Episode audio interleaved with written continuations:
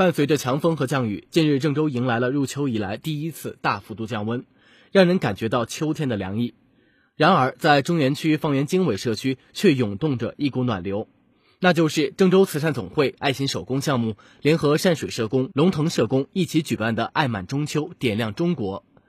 爱心手工项目的志愿者、社工、社区工作人员、社区居民一起手工做了一百多盏灯笼，并一笔一画用写家训、树家风、送祝福、送祖国的文字和图案装点着灯笼的四面。